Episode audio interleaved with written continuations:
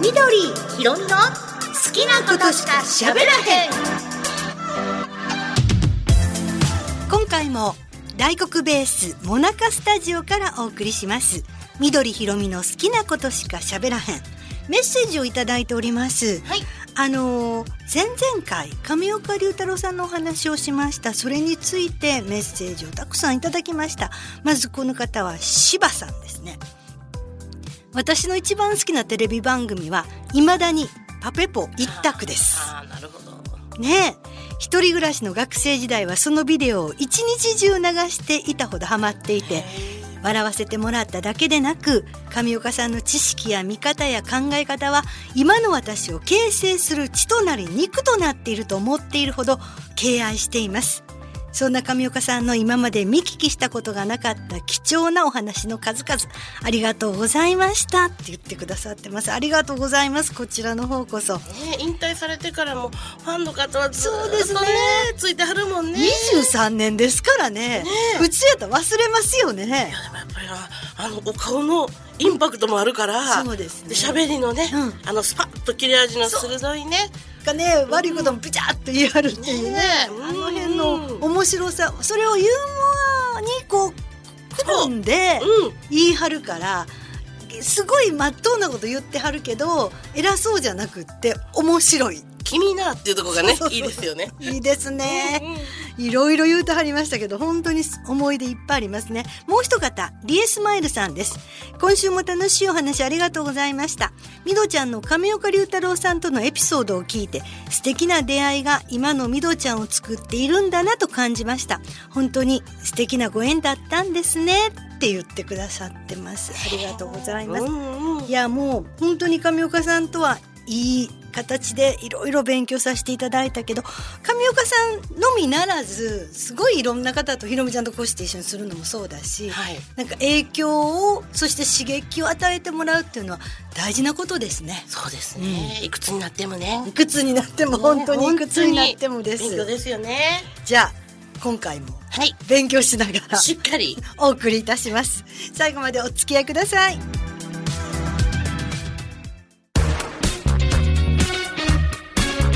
緑ひろみの好きなことしか喋らへん。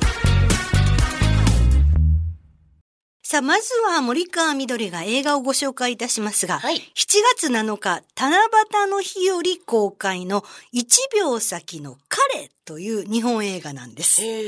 これね、すごいポップで、ノスタルジックでうん、可愛くって、そしてタイムラグラブストーリー。なんかいっぱいこう、カタカナが続くあれなんですけど、タイムラグということは時間がちょっとずれるみたいな、ね、そうそうそう、そうなんですよ。うううんで、もともとは、2021年に、その、台湾のはい。映画で、1秒先の彼女っていう映画があったんですね。はい。これ、これを撮ったのが、チェン・ユーシュンっていう台湾ではもう奇才と言われている監督さんで、久しぶりの作品だったんですが、台湾アカデミー賞は最多5部門受賞しています。へえで、これもすっごい可愛くて面白かったのを、なんと日本を舞台にして、これは台湾舞台でしたからね、もともと台湾映画です。日本、しかも京都を舞台にして。で、監督が、ひろみちゃんの後輩です。はい山下信弘監督。ああはいはいはいはい、山下監督はもういろんな映画を本当に天然コケッコーとかね、はい。それからオーバーフェンスとかね、あいろんなタッチの映画をこう作っていかれる、すごい力のある人ですけど、この人が監督で、そして原作は台湾の原作だけど、脚本は日本を舞台にしてますから、いろいろアレンジを加えています。これを工藤官九郎さんが脚本を作ってあるんです。めっちゃもうすでにそこで面白そうじゃないですかわかるでしょ？もうここですごい。工藤館来るのかみそうたいなね工藤官ですよ。はいはいで、主演が岡田将生さん。へえ天然ご結婚の時に、はいはい山下監督に見出されたっていうぐらいの若手だったんですけど、もういい大人になりまそうしたねそう、もう30代でね。ねで、特に、あの、ドライブ・マイ・カーのうん岡田将生さんの演技が素晴らしくて、うんこの岡田将生さんがいてはるから、西島秀俊さんが光ったっていう、んんんそういう感じだったので、もう演技力も抜群にある岡田将生さんが今回登場なんです。あの岡田将生さんって、うん出てきた時はすごくハンサムで、はい。2枚目の役者さんそうですね。だったのが、うんこう年を重ねるごとにちょっと嫌なそうそうそう。ね、役をやって、ものすごいハマって、嫌味な役とかね、あの、嫌なこと言うな、この人っていうような役とかが 割とハマるでしょ？そうなんですよ。で、意外とね、はい。男前で、パッと見たらす素敵やなって思っても、はい話してたら、こいつ嫌なやつやないるじゃないですか。誰のことを想像して、いやいや今、ミドちゃんは喋ったよ。え、え、え？後で言うわ。聞きたい。だから、そういうリアルな人物像。あ、面白いな。それを今回もね、そうなんですよ。で、まあタイトルが1秒先の彼。今回彼ですからね。彼だから台湾映画は彼女だったその岡田さんが彼なの？彼なのはじめくんって名前なんですが、この人はもうだから30代ちょっと過ぎたぐらいの年で、郵便局の窓口で働いてはるんです。1秒先言うから、必ず人よりも1秒早く動いちゃうんですよ。まあ、ええことなんですけど、たはい例えば学生時代50メートル走とかやるときに、フライングは絶対します。パン、パンになっちゃうのね。そうそうそれから、小学校、中学校、高校の卒業の写真集。まあみんなの顔が写って、絶対目つぶってるんですよ。とにかく漫才見てて笑うタイミングも人より早い。ちょっと悲しいな、それ。ちょっと、そんな人たまにいますよね。ななんで早笑うの？っていう。うんうん分かってるけど、もうちょっと待とうよっていう。あちょっと変わってる人と思われるよね。そうなんですよ。うんうんうん、で、郵便局の配達を最初してはったんですけど、なとにかく早いから、うんバイクでブワー行くんですよ。はあで、はいはいあの、あだ名がワイルドスピードって言われてたんですけど、そんなとこでワイルドスピードつけられても。早すぎて危ないから、もう君もう配達しなくていいと。内勤しなさい。あそう、窓口にいなさい。はいはい。ただこの人が仕事したら、あのよく番号札で呼ばれるじゃないですか。はい。隣二人別の同僚の女性がいるんですが、その人たちよりも早く仕事が済む。うんうんはい、何番の方。はい、何番。はい、何番。そこだけくるくる、どんどんお客さんが進むんだ。そういうのは、まあ、行く方として、切って買いに行ったりする方としてはゆっくりされるよりも、うん。なんかサクサクそうですね。進む方が、待たされるよりいいね。ね、いいなと思うんですが、ただ、まあ、さっきひろみちゃんが言った通り、みんなから見たら、まあ、口も悪いんですよ、このはじめくんは。悪態もつくし、で、せっかちやし、そんなんだから、残念なハンサムって言われてるんあー言わです。れるな。で、同僚の隣に座ってる女の子、若い可愛い女の子なんですが、その子が初めてはじめくんを見た時に、男前やから好きになって、付き合ってくださいって彼女から言ってきた早っ。告白早っ。で、付き合い出しました。はい。26日目で、振られてしまいました、はじめくんは。うんうんうん。まあ、はじめくんが振られたのねそう、思っんたんと違うわ。うんうん。なんやこれもう残念やな、みたいな。そう。そしたら、その横にいる、ちょっと年中年のおばさんの同僚の人が、あなたね、って言ってね、あの、サブスクの配信だって、1ヶ月はお試し期間なのに、それにも満たなかったのね。26日だよ、みたいそうそう。ところが、このはじめくんが、舞台京都ですからね。な。はい。京都の鴨川を歩いていたら、うん鴨川のほとりで一人の女の子がギターを片手に「京都大原三千」って歌ってるんですよ。ほいほい。でその子がむっちゃ可愛いの、うん歌声も綺麗なの。でもずーっと聞き惚れてしまっていいなあいいなあと思うようになるわけですよ。でなんとか声をかけようと思ってで郵便局にいるからよかったら来てって郵便局でそんな言われていくとこ違う。今日ね、来てもうでも、そこで始まらへんよね。仕事してんのに。もっと他にないのか。でえ CD とか出さないってそのね最初のきっかけの一言が大笑いで「あの CD とか出さないの?」って「あもうすぐ出すんです」ってお言って「じゃあ僕応援するから」って「あでも私もこれ Twitter とかで宣伝しますし YouTube とか出そうと思うんですけど」今時だね。そうそう。だから、はじめくんは自分が郵便局って先に言わないで、僕も応援できるよ。流通の仕事しているから。流通って。郵便局や。流通って。で、えーまあ郵便局に、うんよかったら来てって言ったら、その女の子が CD のテスト版を持ってくるんですよ。かわいいね。うんうんうんで、こう見えたから、うん番号札取って番号札取ってって合図して、番号札取ったら隣のおばさんがおばさんの同僚がうんバンと押して「なんとか何番の人! 」その子の番号 こらみたいな。えーって早いやん今日は。でその女の子が、まあ、しゃあないから切手かなんか買って、うん。これをはじめさんに渡してくださいって言ってかわいい、かわいい。でもらったらもうむっちゃ嬉しいもうその辺岡田将生さんの本当にコメディアンのでずっと関西弁ですからねえ違うよね。うん違う関西の人じゃないよね。むっちゃうまいですよ京都弁。もう喜んで喜んでみみんなに「うんもらったもらったもらった」で 裏に「感想聞かせてねハートマーク」とか書いてであの LINE の ID が書いてああ。ID ID ID みんなに言う。嬉しがって。かわいい。うるさいなってみんなで彼女とデートをするようになりますでデートをするうちに彼女が突然言い出すんです弟が闘病中でで私それ聞いた時ちょっと危ないと思ったんですちょ、詐欺。詐欺。騙されてんじゃん。騙されてんじゃん。あ、40万円いるのあ、あかんあかんあかんあかん。あかんで。はじめくんが「あ分かった」って急にネットパーッと見てうん検証を探すんですよ。いや貯金もないからね。貸せる金がないので。だからなんか検証ないかな。そしたらそのうちに宇治の花火大会、いいですね。うん、宇治の花火大会でベストカップル賞っていうのを取ったら賞金がもらえるっていうのが分かるんで、うん。はいこれに一緒に行こうってはい。言ってデートのさらなるデートの約束をするわけです。うんうんうん。いい感じですよ。うん、でその日に日曜日だったので朝9時に花火なんだちょっと待って、長すぎひん、そこまで。花火大概7時ぐらいで、暗なってからやで。あの内側にポン上がんの。私もなんで朝9時かなと思ったんですけどあ、でも早く会いたいのかしら。と思っちゃうわね。で朝9時に郵便局の前で待ち合わせ好きだね、郵便局。愛してるね、自分のところのね。うんうん。それで郵便局の前で9時に待ち合わせでこのはじめくんはいつもすごい早起きで目覚まし時計が6時59分55秒にうん。合うようになってて、はい。その日も日曜日だけどリーンってなったから、う起きてもうこの時ばかりの勝負ポロシャツ着て。でこう行くわけです、はい。バスに乗って。う。ん。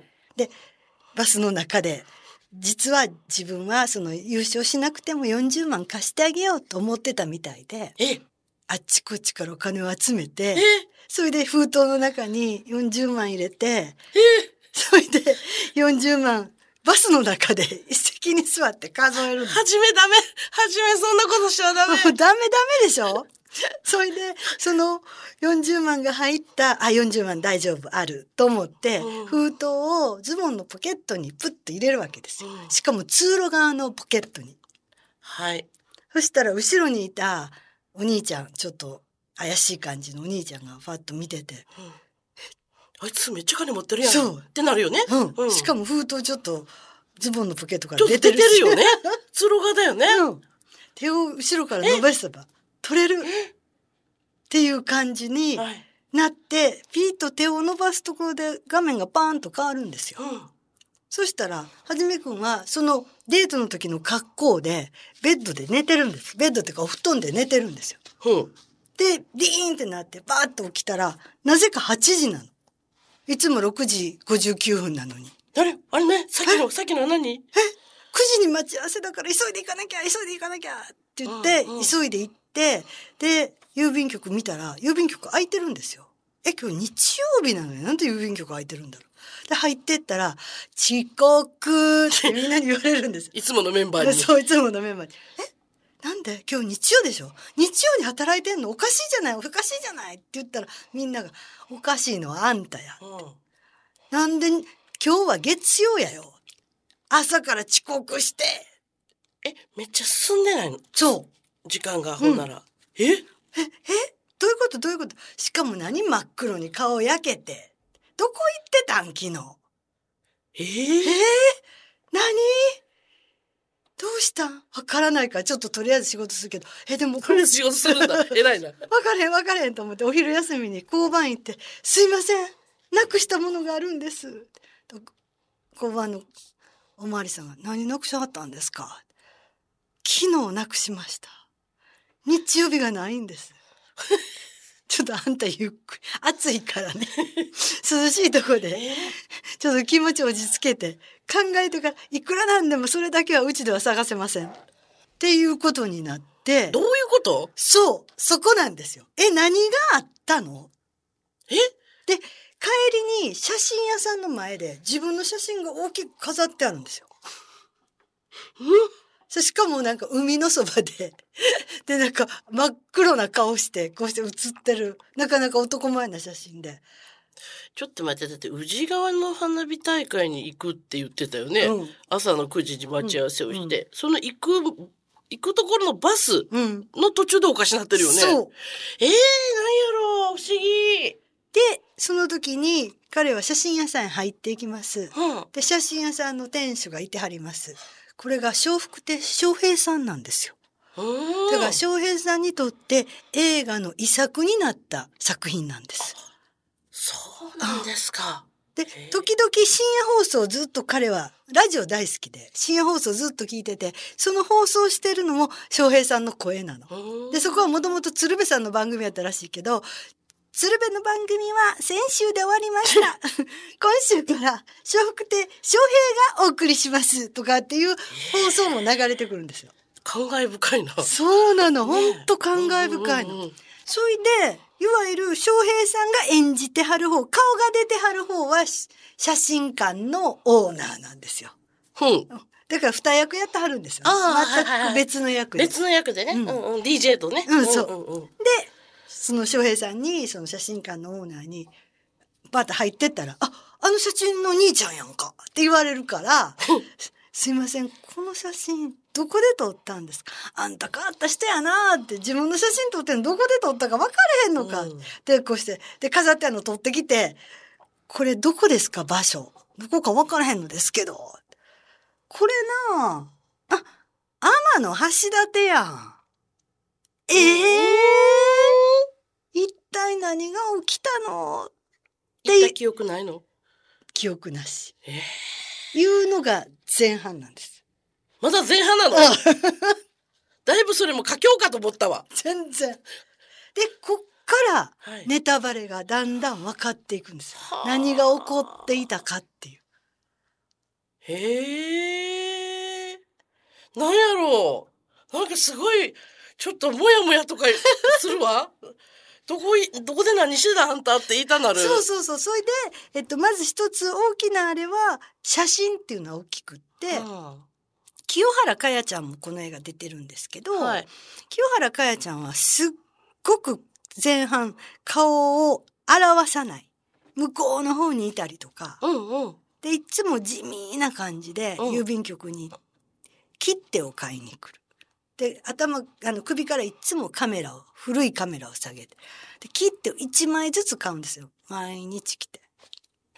で、あんまりアップにならない。だから、ちょっと斜めとか、カメラワークが違うんですね。この清原かやちゃん、1枚ずつ切手を買いに来る女の子っていうのが、すごいキーパーソンだ。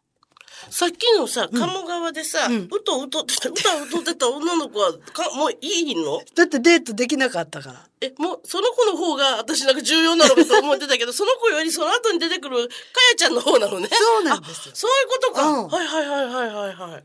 でもこれはね、もう絶対映画ご覧いただいて、特に関西の人間はうん、全部京都弁？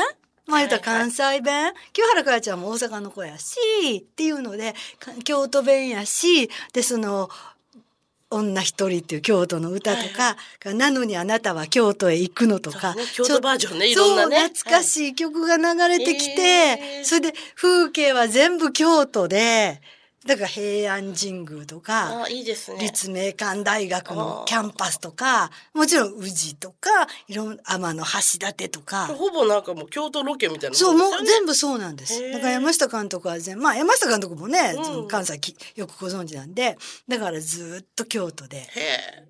そうなんですよ。面白そう。これね、見ててすっごい気持ちよかった。へえ。なんか、そんなに大層な作品でもないし、まあどっちかって商品って言っていいと思うんですが、よくできてるんです。で、最後になるほどなって言って、むっちゃいい気持ちでエンディングを迎える。もうそれでいい岡田将生それでいいそんな役でいいもういい。それでそんな気持ちになれるってなんかいい。ね。岡岡田将生さんが本当にいいです。いいですよね。私好きな役者さんです、すごく。じゃあ、ひろみちゃんに個人的にお勧めします。見に行きます。ぜひぜひ。今日は1秒先の彼をご紹介しました。緑ひろみの好きなことしか喋らへんさあ続きましては、まあ、7月に入りましたんでね。はい。そろそろ怖い話も一本言っとこうかなと。そういうことか。えっと、そうそうそう。涼しくなる話。はい、あの、し四季折々に合わせて、ええ。一本ご紹介いたします。えー変な家うん。というタイトル。えー原作が、あーこれね、雨の穴。雨の穴と書いて、雨穴さん。ああ、はい。読み方はね、雨穴さん。で、もともとは、これあの、コミックス主導じゃなくって、えこの謎の覆面作家、雨穴さんによる不動産ミステリー小説。不動産？はい。家？いえ、はい。不動産ミステリー小説として発表されていて、はいで、動画もその後にすぐに公開されていて。で、なんか顔が真っ白のなんかちょっと不気味なキャラクターのが出てきて、うんで、そこで、まあいろいろちょっとその不動産ミステリーを紹介していくんですけれども、この YouTube の動画でも先月までにもう1300万再生してるんですよ。すね。はい。1300万回以上もう再生されている大ヒットの。作品で、それが今回、えー漫画にはい。なってるということで、ちょっと追っかけてる形ですね。漫画の方がね。漫画が追っかけてる。追っかけてる形で、だから小説はもう読んだよっていう方もたくさんいらっしゃると思います。聞いてらっしゃる方の中でもね。でももともと原作オリジナルは漫画が、ですよね。うん。あ漫画じゃないんですよ。小説が先なんです先？あはい。小説を漫画にして漫画る。にしてる。してるという方の珍しいな。はい。だから追っかけが漫画の方なんですね。はいで、ストーリーは、この、ある一枚の、この、おお家の間取り図をね、元に、うんそのお家の不可解な点を解明していくと、うん。ある殺人事件につながっていってしまうというお話なんですよ。ほう。たった一枚の間取りから、ええ。どんどんどんどんその主人公の子が巻き込まれていってしまう。あ、じゃあ過去にあった殺人事件じゃなくって、はい。未来として殺人事件が起こっていくわけですね。そうなるのかな？いや、もうでも起こってるんです、実際は。実際はもう間取りがあまある段階で、だ段階ですでに起こった段階起こってるの間取り。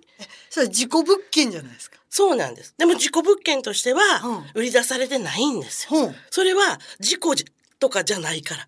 え、事故をというふうに、うん、なされてないというか。まだ発表されてない隠されてるから。事故じゃないんだけど、売り側はね、うん。もうちゃんと売ってるんだけど、うんでも本当は事故じゃないの？っていう疑いのある物件。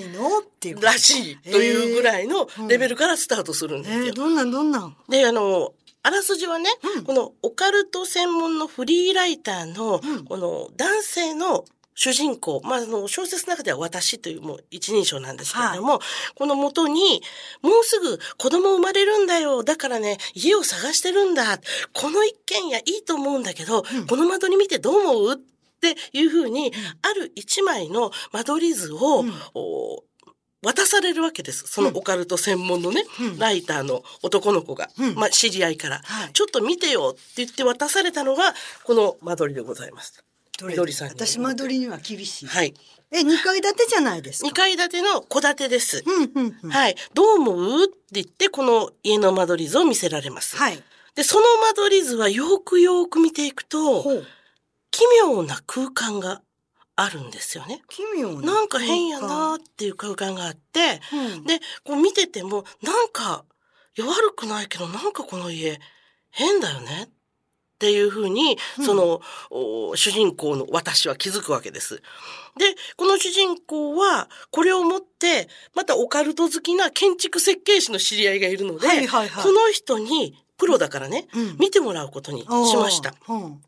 で、この間取りの不可解な部分は、うん出入りができない謎の空間が一つ間入取りの中に。あるんです。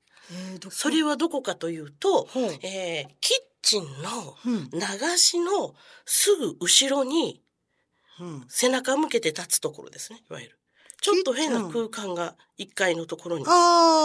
四角く横長のね、うん。空間があって、はいそこは扉が何にもつけられてないんですよ。うん。だから開くことができないのに、うんそこの空間は存在しているという間取りあ、なんですよ。ほんまや。ここなんか、あるある。全然扉がないのに、一部屋ちっちゃいし、これ2畳か1畳かぐらいの。なんでだろうなっていうふうにそのプロのねそのオカルト好きな建築設計士の人が、うん。これだって開くとこないよねうんって、こうなってるけどって。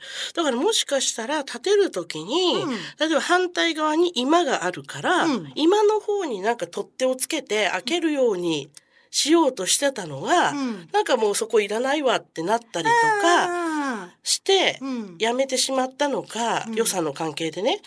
だって、そんなキッチンのところに余分な出っ張りを作ったら、キッチンがもったいないよねって。狭くなっちゃうし、そんな変な空間。はい。だったらそこを扉のにして、食器棚にするなりできるよねとか、いろいろこう、なのになんでそんな空間を作ってるんだろうって、不思議だねって。で、この間取りのその不可解な空間についてなんか変だねって。うん。でもねって、僕もっと変なことがあるんだけど、何何？2階のはい。子供部屋おかしくない？そう、変なところにポコッとあるん。言ったら2階のね、ど真ん中うに、ん。言ったらね、あるでしょ？あります。子供部子屋。供部屋がポコンとあって、で、なぜか、ドアがうん。二重になってますよね。うん。この子供部屋に入るにはどないしたら入れんの？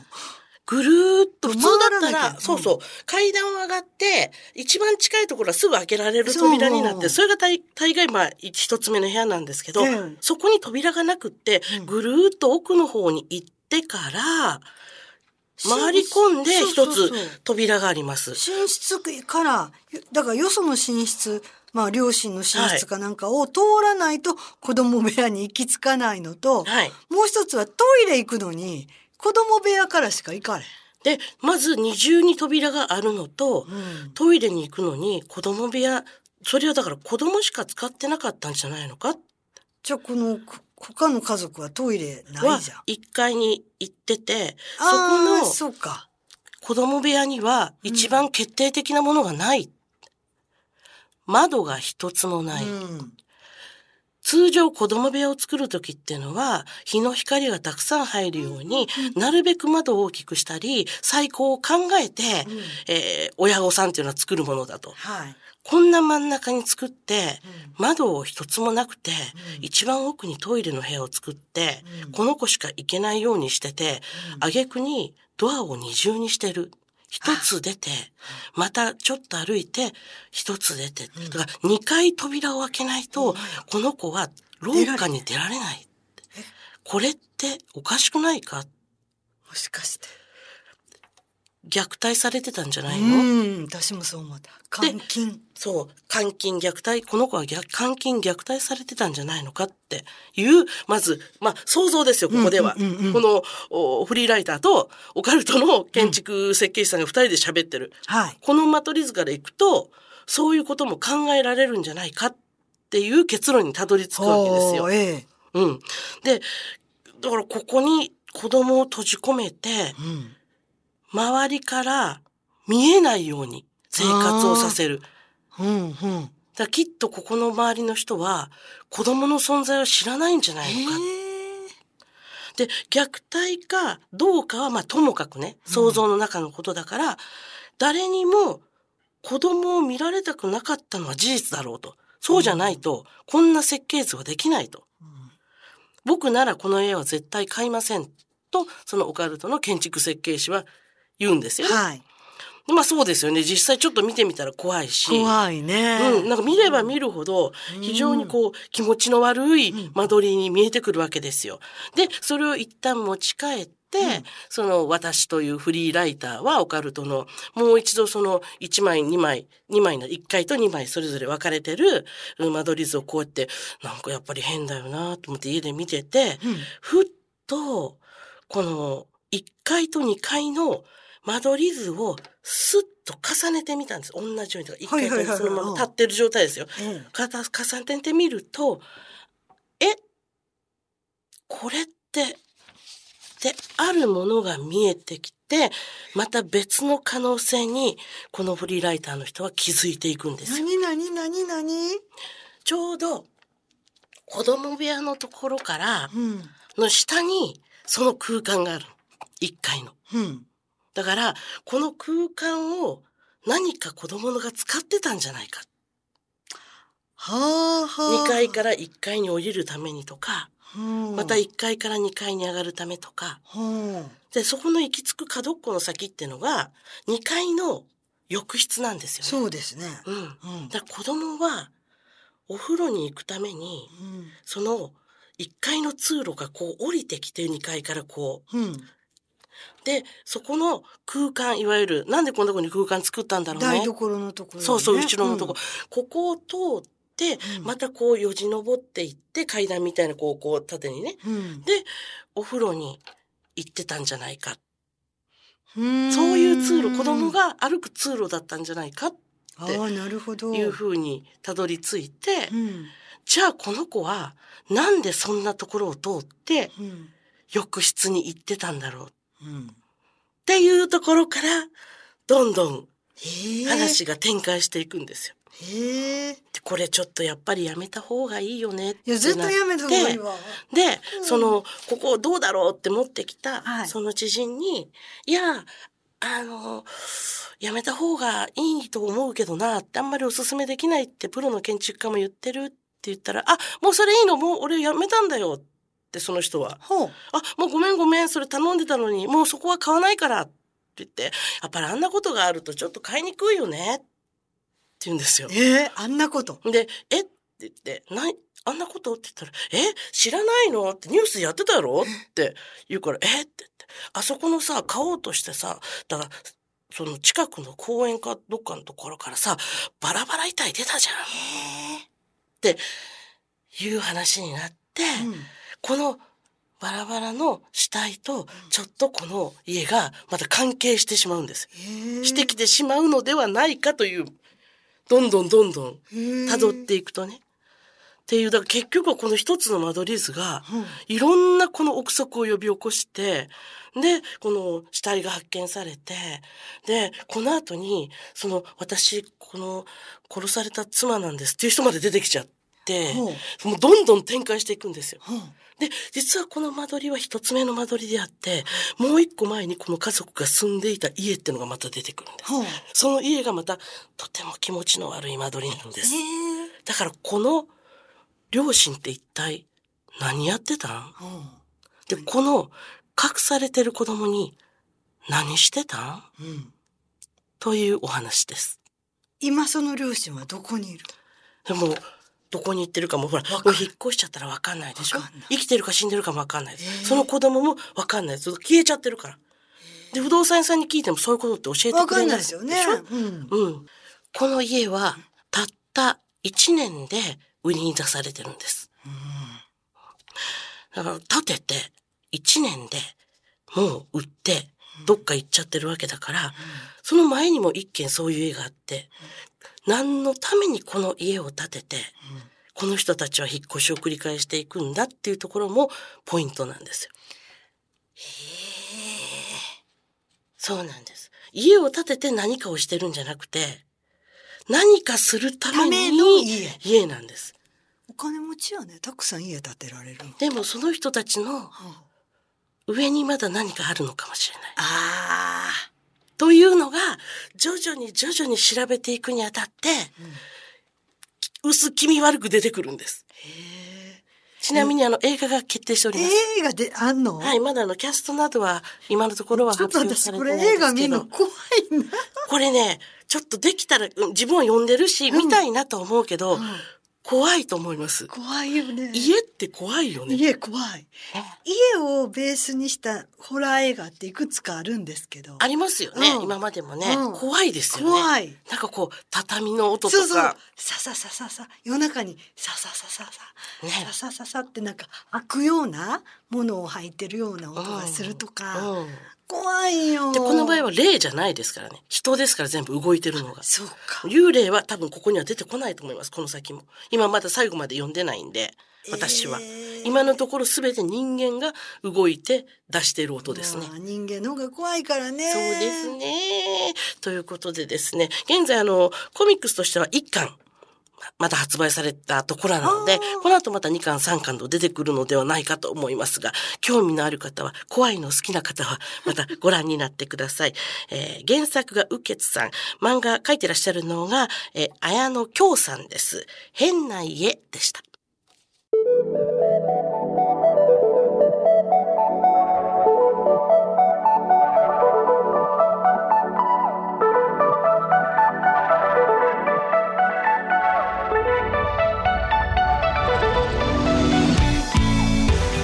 かがでしたでしょうか？今日も映画漫画おすすめの一本をご紹介させていただきました。皆さんからの感想なども送っていただけたらなと思っております。アドレスです。好きアットマーク大航空 B.com suki アットマーク dai kokub.com でお待ちしております。Spotify や、あーそしてポスポッドキャストの方はフォローもよろしくお願いいたします。みどちゃんの YouTube の方あも、お願いします。ね、シネマへようこそ。こちらの方チャンネル登録していただきますと、みどちゃんがうれぴーってなります。むちゃむちゃうれぴーになります。ということでよろしくお願いいおたします。願いします。それでは今日はこの辺で失礼します。さようなら。